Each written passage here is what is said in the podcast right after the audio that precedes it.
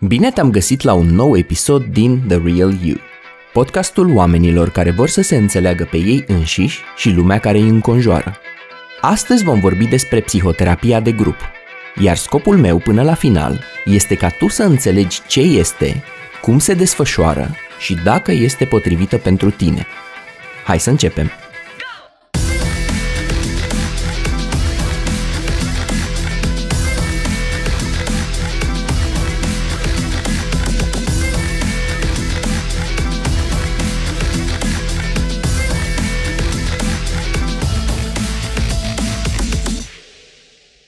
Am să încep cu un citat.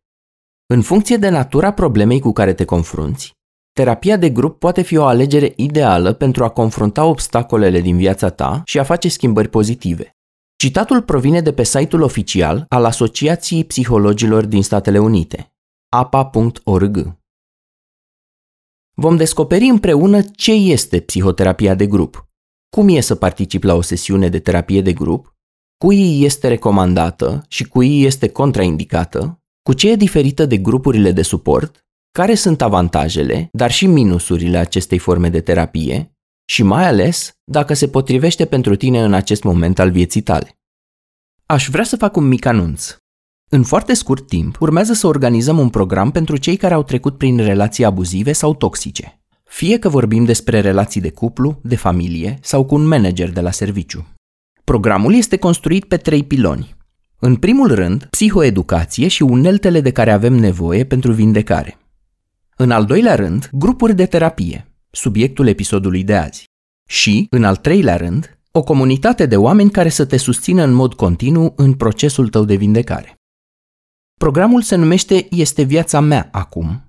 Iar dacă rezonezi cu ideea sau simți că ai nevoie de așa ceva și vrei să afli mai multe, intră pe site-ul viațamea.ro. Terapia de grup e, probabil, ceva mai puțin cunoscută decât cea individuală, sau cea de cuplu, sau chiar și cea de familie. Și e adeseori confundată cu grupurile de suport. Așa că, hai să vedem. Ce este terapia de grup? În această formă de terapie, unul sau mai mulți psihologi conduc un grup de 5-16 persoane. De regulă, grupurile se întâlnesc periodic. Durata ședințelor și frecvența întâlnirilor pot varia. Iată câteva exemple. Ei se pot vedea pentru o oră și jumătate sau două ore și jumătate în fiecare săptămână, sau pentru trei sau patru ore la fiecare două săptămâni și așa mai departe. Fiind ședințe mai lungi de o oră, se ia și o pauză de regulă. Pentru cafeluță, ceai, biscuiți și mai ales socializare cu ceilalți participanți. Nu în puține cazuri, participanții de la grup merg și la terapie individuală în paralel. Vom vedea imediat de ce și cum se completează ele reciproc. Unele grupuri sunt gândite să adreseze o problemă specifică, cum ar fi depresia, obezitatea, tulburările de alimentație, tulburarea obsesiv-compulsivă, tulburarea de panică, anxietatea sau fobia socială. Sau viața cu o boală cronică sau cu durere cronică sau cu o dizabilitate, sau abuzul de substanțe. Alte grupuri au un scop ceva mai general, cum ar fi, de exemplu, lucrul cu furia, cu timiditatea, cu singurătatea, dobândirea asertivității, a competențelor sociale sau creșterea încrederii în sine. Există și grupuri care îi ajută pe cei care au experimentat pierderea și trec prin doliul psihologic de după, fie că vorbim despre pierderea partenerului de viață, pierderea unui copil sau a cuiva care a murit prin suicid. O distinție importantă de făcut aici este aceea între grupurile de suport și grupurile de terapie. Ele nu sunt unul și același lucru. Au scopuri diferite, își selectează membrii în mod diferit, au reguli diferite de funcționare și au alte reguli despre relațiile personale dintre membrii în afara grupului și pur și simplu funcționează diferit. Probabil cel mai cunoscut grup de suport este Alcoolicii Anonimi, cu derivatele sale, precum Narcotics Anonymous sau Shoplifters Anonymous, pentru cei care se confruntă cu ciordeala cronică, numită științific cleptomanie. Apoi, în filmul Fight Club cu Brad Pitt, puteți vedea câteva grupuri de suport pentru oameni cu probleme medicale în prima parte a filmului, când personajul principal se plimbă pe la câteva astfel de grupuri dintre care unul cu cancer, altul cu ginecomastie. În trecut, am auzit că în București s-ar fi organizat un grup de suport pentru femei care trec sau au trecut prin experiența divorțului și altul pentru bărbați divorțați. La grupurile de suport, adeseori nu există lideri sau există doar un moderator și acela se poate schimba prin rotație în anumite grupuri. Scopul este împărtășirea, ascultarea reciprocă și susținerea, pe măsură ce membrii învață să facă față unei situații de viață. De multe ori, grupurile de suport pot fi mai degrabă deschise decât închise, în sensul că noi membrii pot să se alăture grupului oricând. La multe astfel de grupuri este suficient să te prezinți și să ai intenția să participi. În terapia de grup, pe de altă parte, găsim mult mai des grupul închis, în care, odată grupul format, un membru este cu greu admis sau deloc. Așa că, dacă vrei să intri într-un grup închis, e posibil să fie nevoie să aștepți câteva luni până la formarea unui grup nou. În multe cazuri, la terapia de grup este nevoie ca membrii să fie intervievați și trecuți printr-un proces de screening înainte de a fi admiși în grup. Vom vedea imediat de ce. Terapia de grup se poate desfășura într-o sală mai mare a unui cabinet de terapie, online, într-un spital sau în cadrul unui retreat în natură. De ce nu? Scaunele participanților sunt de regulă așezate într-un cerc, în așa fel încât toți oamenii să se poată vedea și să poată stabili contact vizual. Un factor foarte important în terapia de grup este coeziunea grupului. Dacă la terapie individuală, one-to-one, cum s-ar spune pe românește, cel mai important factor, mai important decât tehnicile terapeutice în sine, este relația terapeutică, la grupuri mai avem o componentă importantă. Coeziunea sau măsura în care se leagă maioneza între membrii participanți. În cuvintele lui Sorin Copilul de Aur, că noi ne avem ca frații, nu cum se dușmănesc alții. Sau, în cuvintele celor de la pasărea colibri, dar hai să ne avem ca frați. Toți suntem puțin luați. Un mit este că terapeutul vorbește pe rând cu fiecare dintre membrii grupului, oferindu-i un soi de terapie individuală, în vreme ce ceilalți membri ascultă cu minți și cu empatie. În realitate, la grupul de terapie se fac multe lucruri. Poți participa la jocuri de rol, la exerciții menite să scoată la suprafață conflicte din psihic, se pot da teme pentru acasă, se fac activități colective și colaborative, cum ar fi un proiect comun pe care grupul îl are de dus la bun sfârșit. Și așa mai departe. Există și câteva reguli și principii de funcționare. Respectul reciproc, toleranța față de alte perspective, Statutul egal al membrilor și o pondere egală de atenție acordată membrilor sunt doar câteva dintre aceste principii.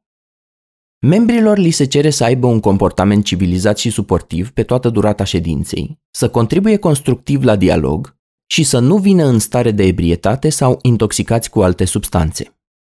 Confidențialitatea este și ea un principiu foarte important. Conform istoriei, prima sesiune de terapie de grup a avut loc în Boston, Statele Unite, cu pacienți cu tuberculoză.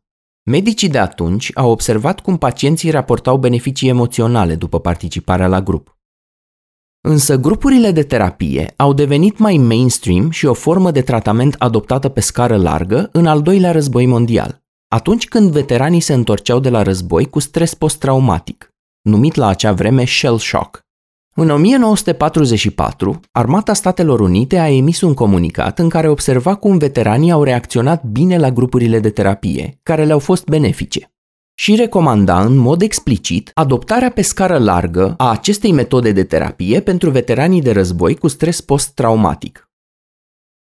Bineînțeles, forme mult mai ancestrale, înrudite și strămoașe ale terapiei de grup Probabil că au existat dintotdeauna. Sfatul bătrânilor, sfatul înțelepților, reuniuni ale tribului și alte forme de comuniune care au servit scopuri asemănătoare. Putem vorbi despre multe tipuri de terapie de grup, pentru că multe dintre orientările din terapie folosesc metoda grupului. Psihanaliza, psihodrama, terapia cognitiv-comportamentală, analiza tranzacțională și alte metode cum ar fi constelațiile familiale se pot desfășura într-un grup. Hai să vedem la ce să te aștepți atunci când participi la un grup de terapie. Voi mai cita o dată din articolul Asociației Psihologilor din America. Unor oameni le vine greu să vorbească chiar și în fața unei singure persoane, dar pe ea unui grup. poate părea ușor intimidantă ideea de a se deschide și a vorbi despre problemele lor de față cu mai mulți necunoscuți. Însă psihologii au descoperit cum în cele mai multe dintre cazuri, membrii grupului sunt surprinși de cât de recompensantă este experiența participării la grup până la urmă. Oamenii realizează repede că au mai puține rezerve în a vorbi, pentru că se pot identifica cu membrii din grup care au vorbit deja. Ideea e că, deși grupul începe ca un colectiv de străini perfect necunoscuți, membrii nu mai sunt atât de necunoscuți după ceva timp petrecut împreună și după procesul de coeziune a grupului facilitat de terapeuți. Apoi, pe măsură ce fiecare vorbește, te poți simți în siguranță să participi și tu și îi vei vedea pe ceilalți ca pe o sursă de încredere și de susținere. De aceea, în mod interesant, oamenii care sunt inițial sceptici și reținuți ajung până la urmă să spună că le place procesul. Vei fi încurajat sau încurajată să vorbești atât despre viața ta de zi cu zi în afara grupului, cât și despre dinamicile care se dezvoltă cu ceilalți membri în interiorul grupului. Relația ta cu ceilalți oameni.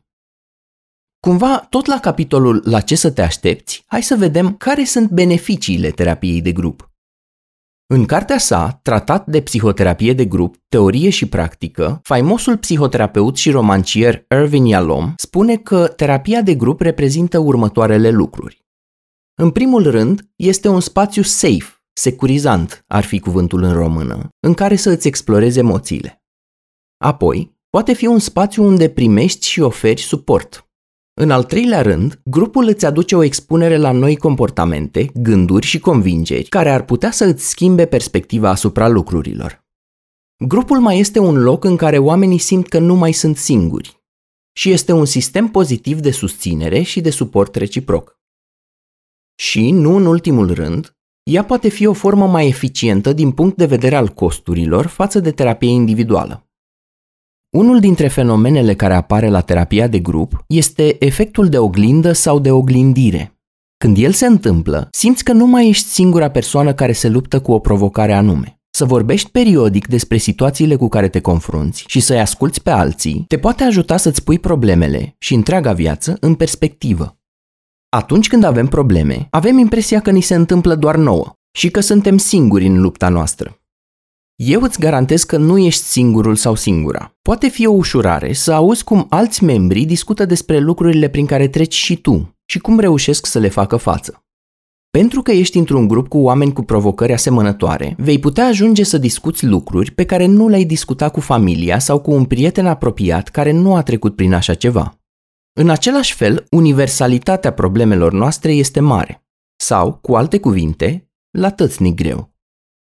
Împărtășirea provocărilor tale poate să fie ea în sine foarte terapeutică, numai că la grup se întâmplă mult mai mult decât atât. Vorbitul despre propriile experiențe și emoții îi poate ajuta pe oameni să scoată la suprafață și să dea drumul furiei și emoțiilor blocate. Acesta se mai numește și efectul de catarsis. Mai apare și efectul de normalizare a unor probleme. De exemplu, să plângi din senin, fără niciun motiv aparent, sau să ai un act sexual ratat, este o experiență de viață normală, care îi se poate întâmpla aproape oricui. În felul ăsta scade sentimentul de izolare, de alienare și de singurătate în problemele tale. La un moment dat, Irvin Yalom i-a rugat pe participanții la grupuri să scrie pe un bilet anonim care sunt câteva dintre lucrurile pe care nu le-ar dezvălui la grup. Conform concluziilor lui, secretele membrilor erau remarcabil de asemănătoare. Dacă ar fi să le punem pe categorii, câteva teme ieșeau la suprafață. În primul rând, oamenii se simțeau inadecvați și sau incompetenți. În al doilea rând, se simțeau alienați, adică înstrăinați față de lume și îngrijorați că nu pot să fie suficient de buni și să aibă grijă de persoanele dragi din viața lor iar a treia categorie includea o formă sau alta de secret legat de viața sexuală a participantului. Era și vorba aia, cred că am mai invocat-o odată într-un podcast. Dacă ar fi să ne punem toți într-un cerc și să ne mărturisim păcatele, am râde unii de alții pentru lipsa de originalitate. Acest lucru e valabil și pentru frici și pentru îndoieli, diferența e doar de grad și de context. Într-un grup, un membru ar putea să ridice o problemă de tipul nu știu cum să-mi fac prieteni noi și mă simt singur. Ceilalți membri pot să împărtășească și ei propriile experiențe legate de singurătate, îi pun întrebări și descriu ce a funcționat pentru ei. De aici poți să îți iei speranță, încurajare, inspirație și sfaturi practice, acționabile. Un alt beneficiu al grupurilor este suportul membrilor. Conform zicalei, unde smulți, puterea crește. Grupul reprezintă și o rețea de suport. Membrii grupului te pot ajuta să vii cu idei specifice, acționabile pentru a ieși din situația ta și ai acces la o multitudine de perspective. Aici intervine și diversitatea. De obicei, ne vedem problemele noastre într-o perspectivă foarte îngustă și rumegăm aceleași și aceleași gânduri despre ele. Însă din partea grupului poți primi o nouă perspectivă în care să ai încredere. Perspectivele astea vin de la oameni cu vârste, experiențe și niveluri de vindecare diferite. Oamenii ăștia au personalități diferite, experiențe de viață variate și vin din medii diferite. Așa că e normal să descoperi alte unghiuri din care poți să te uiți la situația ta. Descoperi cum alții și-au gestionat greutățile, iar asta poate să îți ofere inspirație și motivație. Membrii care se află în diferite stadii ale vindecării pot să îi ajute pe ceilalți să treacă și ei în etapa următoare. Mai apare și fenomenul de învățare prin imitație sau emularea unor comportamente sănătoase, sanogene, preluate sau inspirate de la ceilalți. Membrii pe care îi admiri pot deveni modele de rol pentru tine, role models în engleză. Are loc împărtășirea de cunoștințe, de competențe, de informații și de strategii de coping. Însă grupul implică mult mai mult decât susținere și învățare de la ceilalți. Un alt beneficiu este ghidarea unui specialist. Fiind condus de unul sau doi specialiști în sănătate mentală, terapeuții pot veni în ecuație cu o serie de strategii și tehnici validate științific, de exemplu, pentru managementul furiei, relaxare, managementul stresului sau mindfulness. Specialistul nu este în niciun caz un guru, ci tot un om, Însă procesul pe care îl facilitează și prin care te trece poate să te ajute să profiți la maxim de experiența ta la terapia de grup. Mai este apoi și spiritul de camaraderie și simțul că aparții unui colectiv. Să despachetezi lucrurile care te jenează, alături de și împreună cu alții, îți poate ușura povara. Conexiunea pe care poți să ajungi să o ai cu membrii grupului poate fi destul de profundă. În unele momente, membrii grupului lucrează împreună la rezolvarea unui puzzle colectiv și fiecare aduce piesa lui și o potrivește. De aici se dezvoltă o formă de solidaritate între ei. Ne simțim mai integrați. Apare simțul ăsta de apartenență la un trib sau o mini-comunitate cu un scop comun. Grupul e și o formă de socializare, chiar dacă e o formă aparte. E posibil, de exemplu, să descoperi cât de ok te poți înțelege cu cineva cu care n-ai fi crezut inițial că vei rezona sau că te vei conecta, pentru că are o vârstă diferită de a ta sau vine din altă bulă de realitate decât tine. Foarte des, cei care îi urăsc pe cei diferiți, de altă etnie, orientare, religie sau naționalitate, au o viziune unidimensională, redusă a acelor oameni.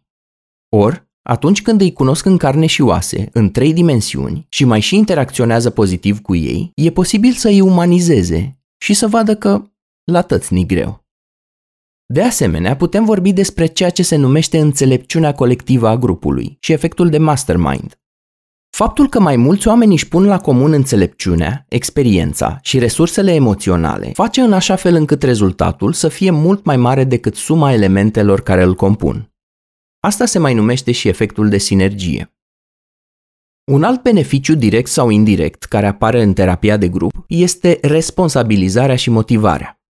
Cuvântul englezesc pentru asta este accountability.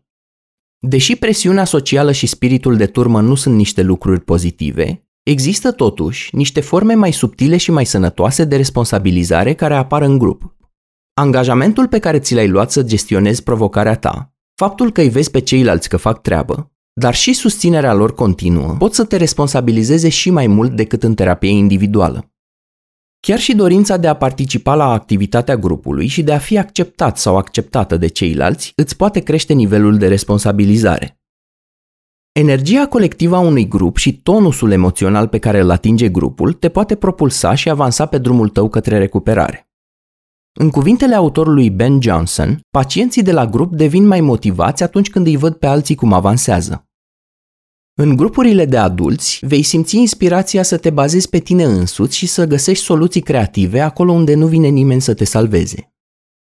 Cum spuneam, grupul și progresele pe care le vezi în el pot să îți aducă mai multă speranță și o perspectivă mai luminoasă asupra viitorului tău.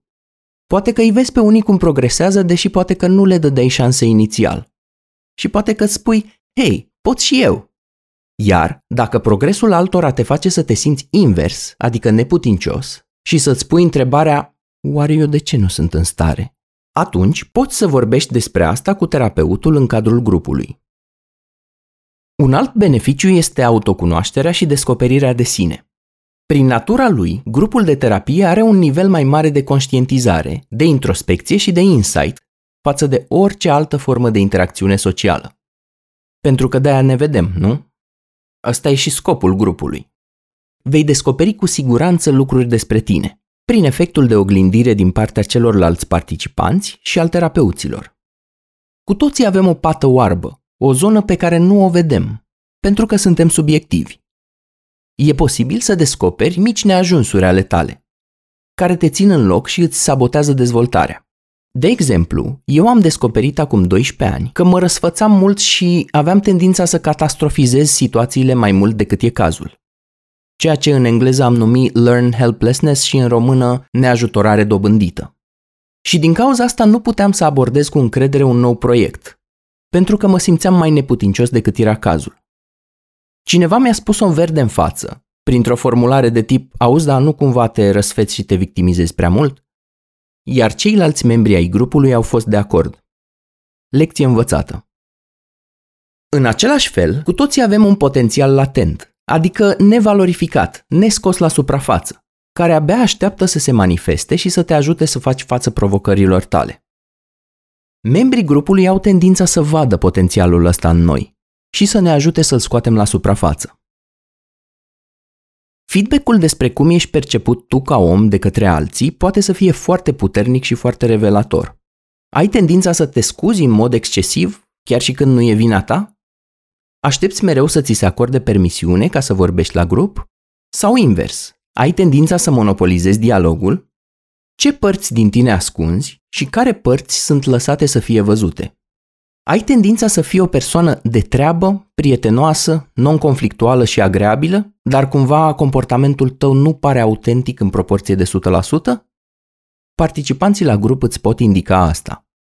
Și poți lucra asta terapeutic. Un alt beneficiu este că la grup îți exersezi competențele sociale, interumane. Cum ar fi asertivitatea, setarea de limite și granițe și apărarea teritoriului, comunicarea non-violentă, inteligența emoțională și așa mai departe.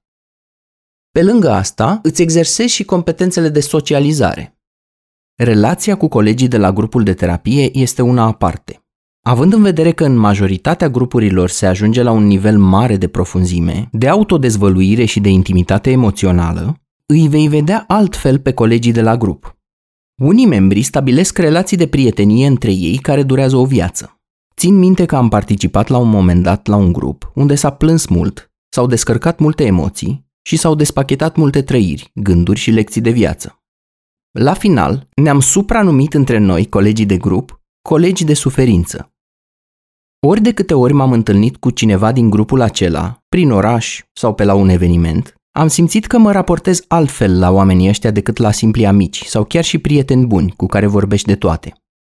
Deși nu ne vedem des, Uneori când ne vedem ne îmbrățișăm sau avem conversații semnificative.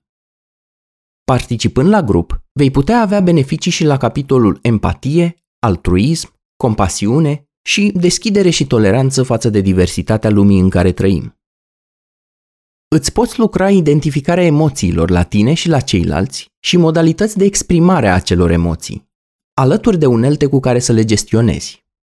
Participanții sunt puternic încurajați să fie foarte atenți cum se simt atunci când cineva din grup despachetează trăiri grele. Felul cum se rezonează cu ce se întâmplă și mai ales ce anume din ei rezonează. De exemplu, povestea cuiva despre abuz poate să reprezinte pentru cineva un trigger de frică sau de furie. Tot în cuvintele lui Yalom, majoritatea oamenilor nu știu cum se simt atunci când interacționează cu alții. Pentru că poate să fie o provocare să fii conectat sau conectată la tine în timp ce te conectezi și dialoghezi cu alții. Acesta este unul dintre lucrurile pe care mă concentrez cel mai mult la grupurile mele. Vei putea trece prin diverse jocuri de rol, de exemplu, în care să experimentezi cu noi comportamente într-un mediu sigur și securizant, în care să nu fii judecat sau judecată. În roluri, oricum se intră. Unii terapeuți spun că grupul e ca o familie surogat, unde îi vei investi pe anumiți participanți cu un rol de autoritate, uneori chiar parentală, iar pe alții îi vei vedea ca pe frați sau surori. În felul acesta se pot confrunta traume familiale și rolurile în care avem tendința să intrăm. Și poți să afli cum să îți îndeplinești nevoile de comunicare în cadrul grupului. O altă temă care apare frecvent este managementul conflictelor și al disputelor. Tot la capitolul competențe sociale și interumane, înveți să accepti critica și feedback-ul direct, onest. În orice caz, vei descoperi cum să interacționezi cu tine și cu ceilalți în moduri mai sănătoase. Bineînțeles, odată achiziționate, aceste comportamente se pot manifesta și în exteriorul grupului, în viața ta de zi cu zi. Ca o mică ilustrație, când am participat pentru prima oară în 2010 la un grup de terapie, aveam și eu o dilemă. Nu înțelegeam nici în ruptul capului de ce prietena mea se supărase atât de tare pe mine într-o situație specifică. Aproape toate persoanele de sex feminin din grup m-au asigurat că s-ar fi supărat la fel de tare dacă ar fi fost în locul prietenei mele și mi-au explicat de ce. Tot la grup, poți să ajungi să lucrezi teme existențiale inconfortabile.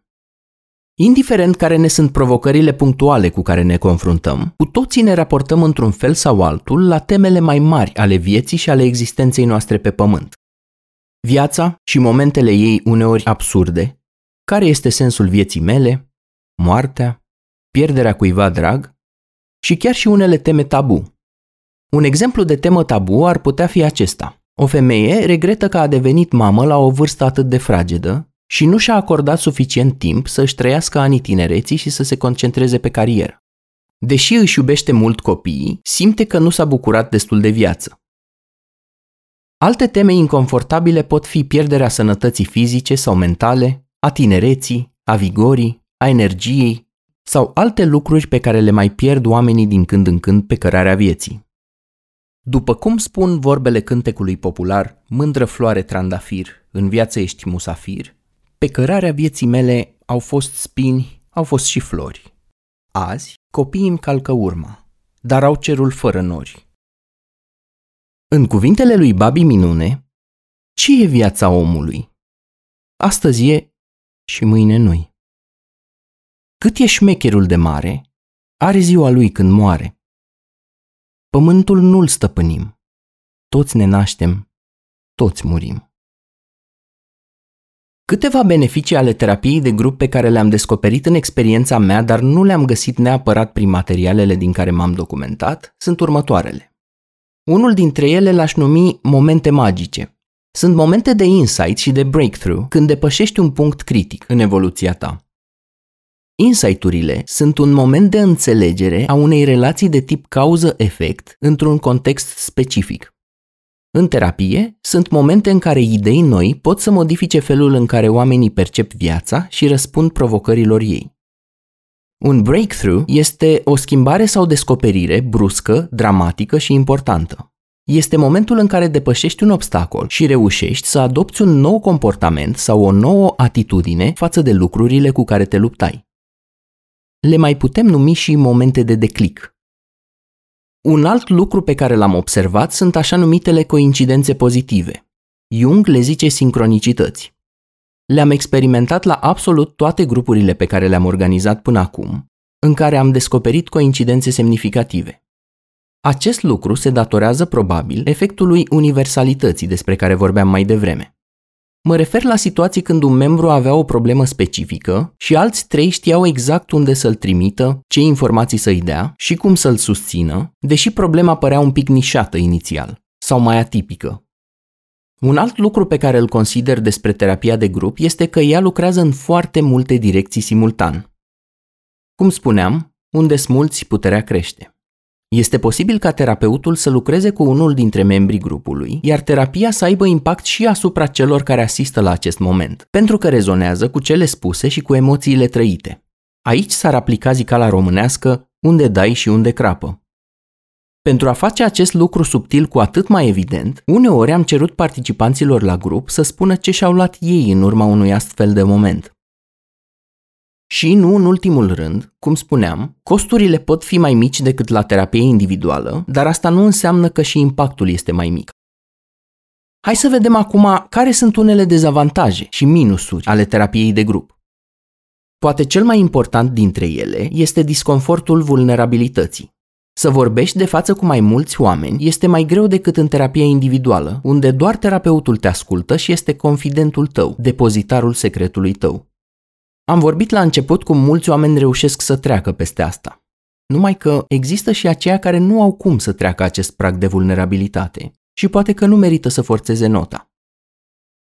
O altă posibilă problemă este confidențialitatea. Pentru că există mulți participanți în grup, există posibilitatea unei breșe de confidențialitate.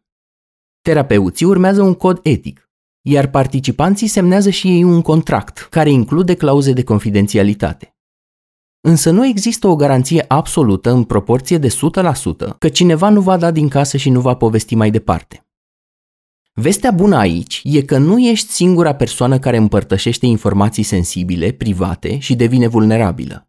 Și că există un spirit de ce ție nu-ți place, altuia nu-i face, care îi ține pe oameni responsabili când vine vorba de confidențialitate. În al treilea rând, pot apărea tensiuni între membrii grupului. Este posibil ca unii membri să îi jignească pe alții, să îi atace verbal sau să le spună lucruri care nu îi ajută în terapie cu alte cuvinte, antiterapeutice. Bineînțeles, facilitatorii grupului sunt acolo să medieze și să integreze aceste momente. În plus, există un contract care îi obligă pe membrii să păstreze un comportament civilizat pe toată durata ședinței, să contribuie constructiv la grup și să nu îi jignească sau denigreze pe ceilalți. Așa că dacă se nimeresc participanți cu un grad mare de sadism care derivă plăcere din a le face rău altora, în cazurile extreme ei pot fi excluși din grup, atunci când apar forme serioase de încălcare a acestei înțelegeri. Însă conflictele nu sunt neapărat un lucru rău în sine, ci din contră, dacă ele sunt procesate și integrate, pot reprezenta o lecție valoroasă de managementul conflictelor. Alte conflicte, de data asta mai puțin serioase, sunt conflictele de orar, dacă terapia individuală durează aproximativ o oră, cea de grup durează mai mult. Este posibil, într-o viață aglomerată, să nu le fie ușor membrilor să își coordoneze disponibilitatea în ceea ce privește ziua și ora întâlnirii. În al cincelea rând, în multe grupuri e posibil să fie nevoie să fii înalt funcțional pentru a participa. Voi detalia imediat ce înseamnă și de ce. Mai există și riscul ca unii membri cu grad ridicat de histrionism, de exemplu, să aibă tendința să monopolizeze discursul, să atragă atenția asupra problemelor lor și să-i farmece și să impresioneze pe ceilalți participanți cu poveștile lor. Și uneori chiar și pe terapeuți. Este rolul terapeuților, ca moderatori ai dialogului, să se îngrijească să aloce timp relativ egal tuturor participanților, în așa fel încât toată lumea să aibă ocazia să-și lucreze ce are de lucrat. Invers, alți membri e posibil să stea tăcuți și să nu fie motivați să participe la grup, lăsându-i pe alții să ia cuvântul. Așa că, după ce am văzut toate astea, hai să abordăm o întrebare importantă. Este pentru tine grupul de terapie? Terapia de grup poate să fie exact ce căutai sau nu. Am să încep prin a spune că terapia de grup nu este pentru orice situație. Hai să vedem când cineva nu este un candidat bun pentru terapia de grup. Cei care suferă de schizofrenie sau de un episod psihotic participă la grupuri specifice. O altă categorie de oameni o reprezintă persoanele cu un grad ridicat de paranoia. Sau cei care suferă de depresie majoră, însă ei oricum și-ar găsi cu greu motivația și energia să participe la un astfel de grup. La fel, cei care suferă de un grad înalt de ipohondrie sau un grad mare de ostilitate, cei cărora le vine greu să colaboreze cu alți oameni. Foarte important, cei care se află într-o criză și necesită intervenții de urgență, cum ar fi internarea sau medicația sau managementul crizei. În cuvintele autoarei Patty Cox, o criză nu este momentul ideal pentru participarea la un grup de terapie, pentru că nevoile tale sunt mai mari decât ceea ce poate să îți ofere grupul. Membrii grupului este bine să aibă un grad crescut de funcționare în viața de zi cu zi, cum spuneam, să se confrunte cu probleme asemănătoare și să aibă un nivel asemănător de cultură. Ce înseamnă asta? Țin minte că am participat la un moment dat la un grup de psihodramă la Cluj și am avut ocazia să le întrebăm pe facilitatoare cum selectează membrii pentru participarea la grup. Ne-au explicat, printre altele, folosind o analogie, că nu e normal ca unii membri să se afle pe targă, în timp ce alții merg la sală și fac exerciții de fitness, ca să își optimizeze sănătatea. Astfel, cineva pe targă nu e un candidat bun. Terapia de grup nu este recomandată nici celor care se confruntă cu un grad avansat de fobie socială, la fel cum nu este recomandată nici celor care au un comportament suicidar. Tot aici intră cei care suferă de un retard intelectual sever, tulburări neurologice severe sau capacitate redusă de insight și introspecție sau alte categorii de membri care nu pot participa la sarcinile grupului, din diverse motive și impedimente în acel moment. Este destul de important ca și nivelul cultural al participanților să fie relativ asemănător. Un exemplu dintr-un articol pe care l-am consultat spune așa. Un muncitor pe șantier cu școlarizare minimă s-ar putea să nu se simtă la locul potrivit în mijlocul unei pleiade de filozofi cu doctorat. Mă rog, am dramatizat un pic citatul, dar înțelegeți. Mulți oameni aleg să meargă în paralel și la terapie individuală și la grup. Se pare că în cele mai multe dintre cazuri, terapia de grup este urmată în paralel cu terapia individuală, uneori și cu tratament psihiatric. Motivul combinării cu succes între aceste tipuri de terapie este acesta. În grup apar teme și provocări noi, pe care le poți despacheta, le poți lucra și aprofunda în terapie individuală, unul la unul, alături de terapeutul tău. În orice caz, poți să alegi și să mergi doar la grup de terapie, fără terapie individuală în paralel. Ambele variante îți cresc șansele să faci schimbări valoroase și de durată. Un alt avantaj e că dacă simți că ai stagnat în terapia individuală, e posibil ca participarea la un grup să te ajute să te deblochezi. Așa că hai să vedem acum cum profiți cel mai mult de terapia de grup. În primul rând, ia-ți un angajament onest față de tine. Ce ai vrea să rezolvi participând la terapia de grup? De ce participi? Fii dispus sau dispusă să îi aloci timp și energie. Revizitează-ți pe parcurs motivația și scopul pentru care ești acolo și întreabă-te cât de aproape sau de departe ești de acel punct. În al doilea rând, participă și împărtășește. Spune unde întâmpini greutăți. Cere păreri. Spune unde te descurci și unde nu te descurci. În al treilea rând, contribuie constructiv. Există efecte tămăduitoare ale altruismului și ajutorului acordat celorlalți. De aceea oamenii fac voluntariat, donează sânge sau bani pentru o cauză sau alta să îi ajuți pe ceilalți, chiar și cu o vorbă bună, o idee sau un feedback, sau o remarcă de tip, cred că știu cum e pentru că am trecut și eu prin ceva asemănător, poate avea beneficii și pentru cel care ajută, nu doar pentru cel ajutat. În concluzie, sper că te-am ajutat să îți faci o imagine mai clară despre grupurile terapeutice. În final, ține minte zicala unde smulți puterea crește. Iar dacă ai trecut printr-o relație toxică sau abuzivă și simți că ai mai avea de lucrat din bagajul cu care ai rămas și ai vrea să faci asta în cadrul unui grup de terapie, intră pe viața mea.ro ca să afli mai multe. Numai bine!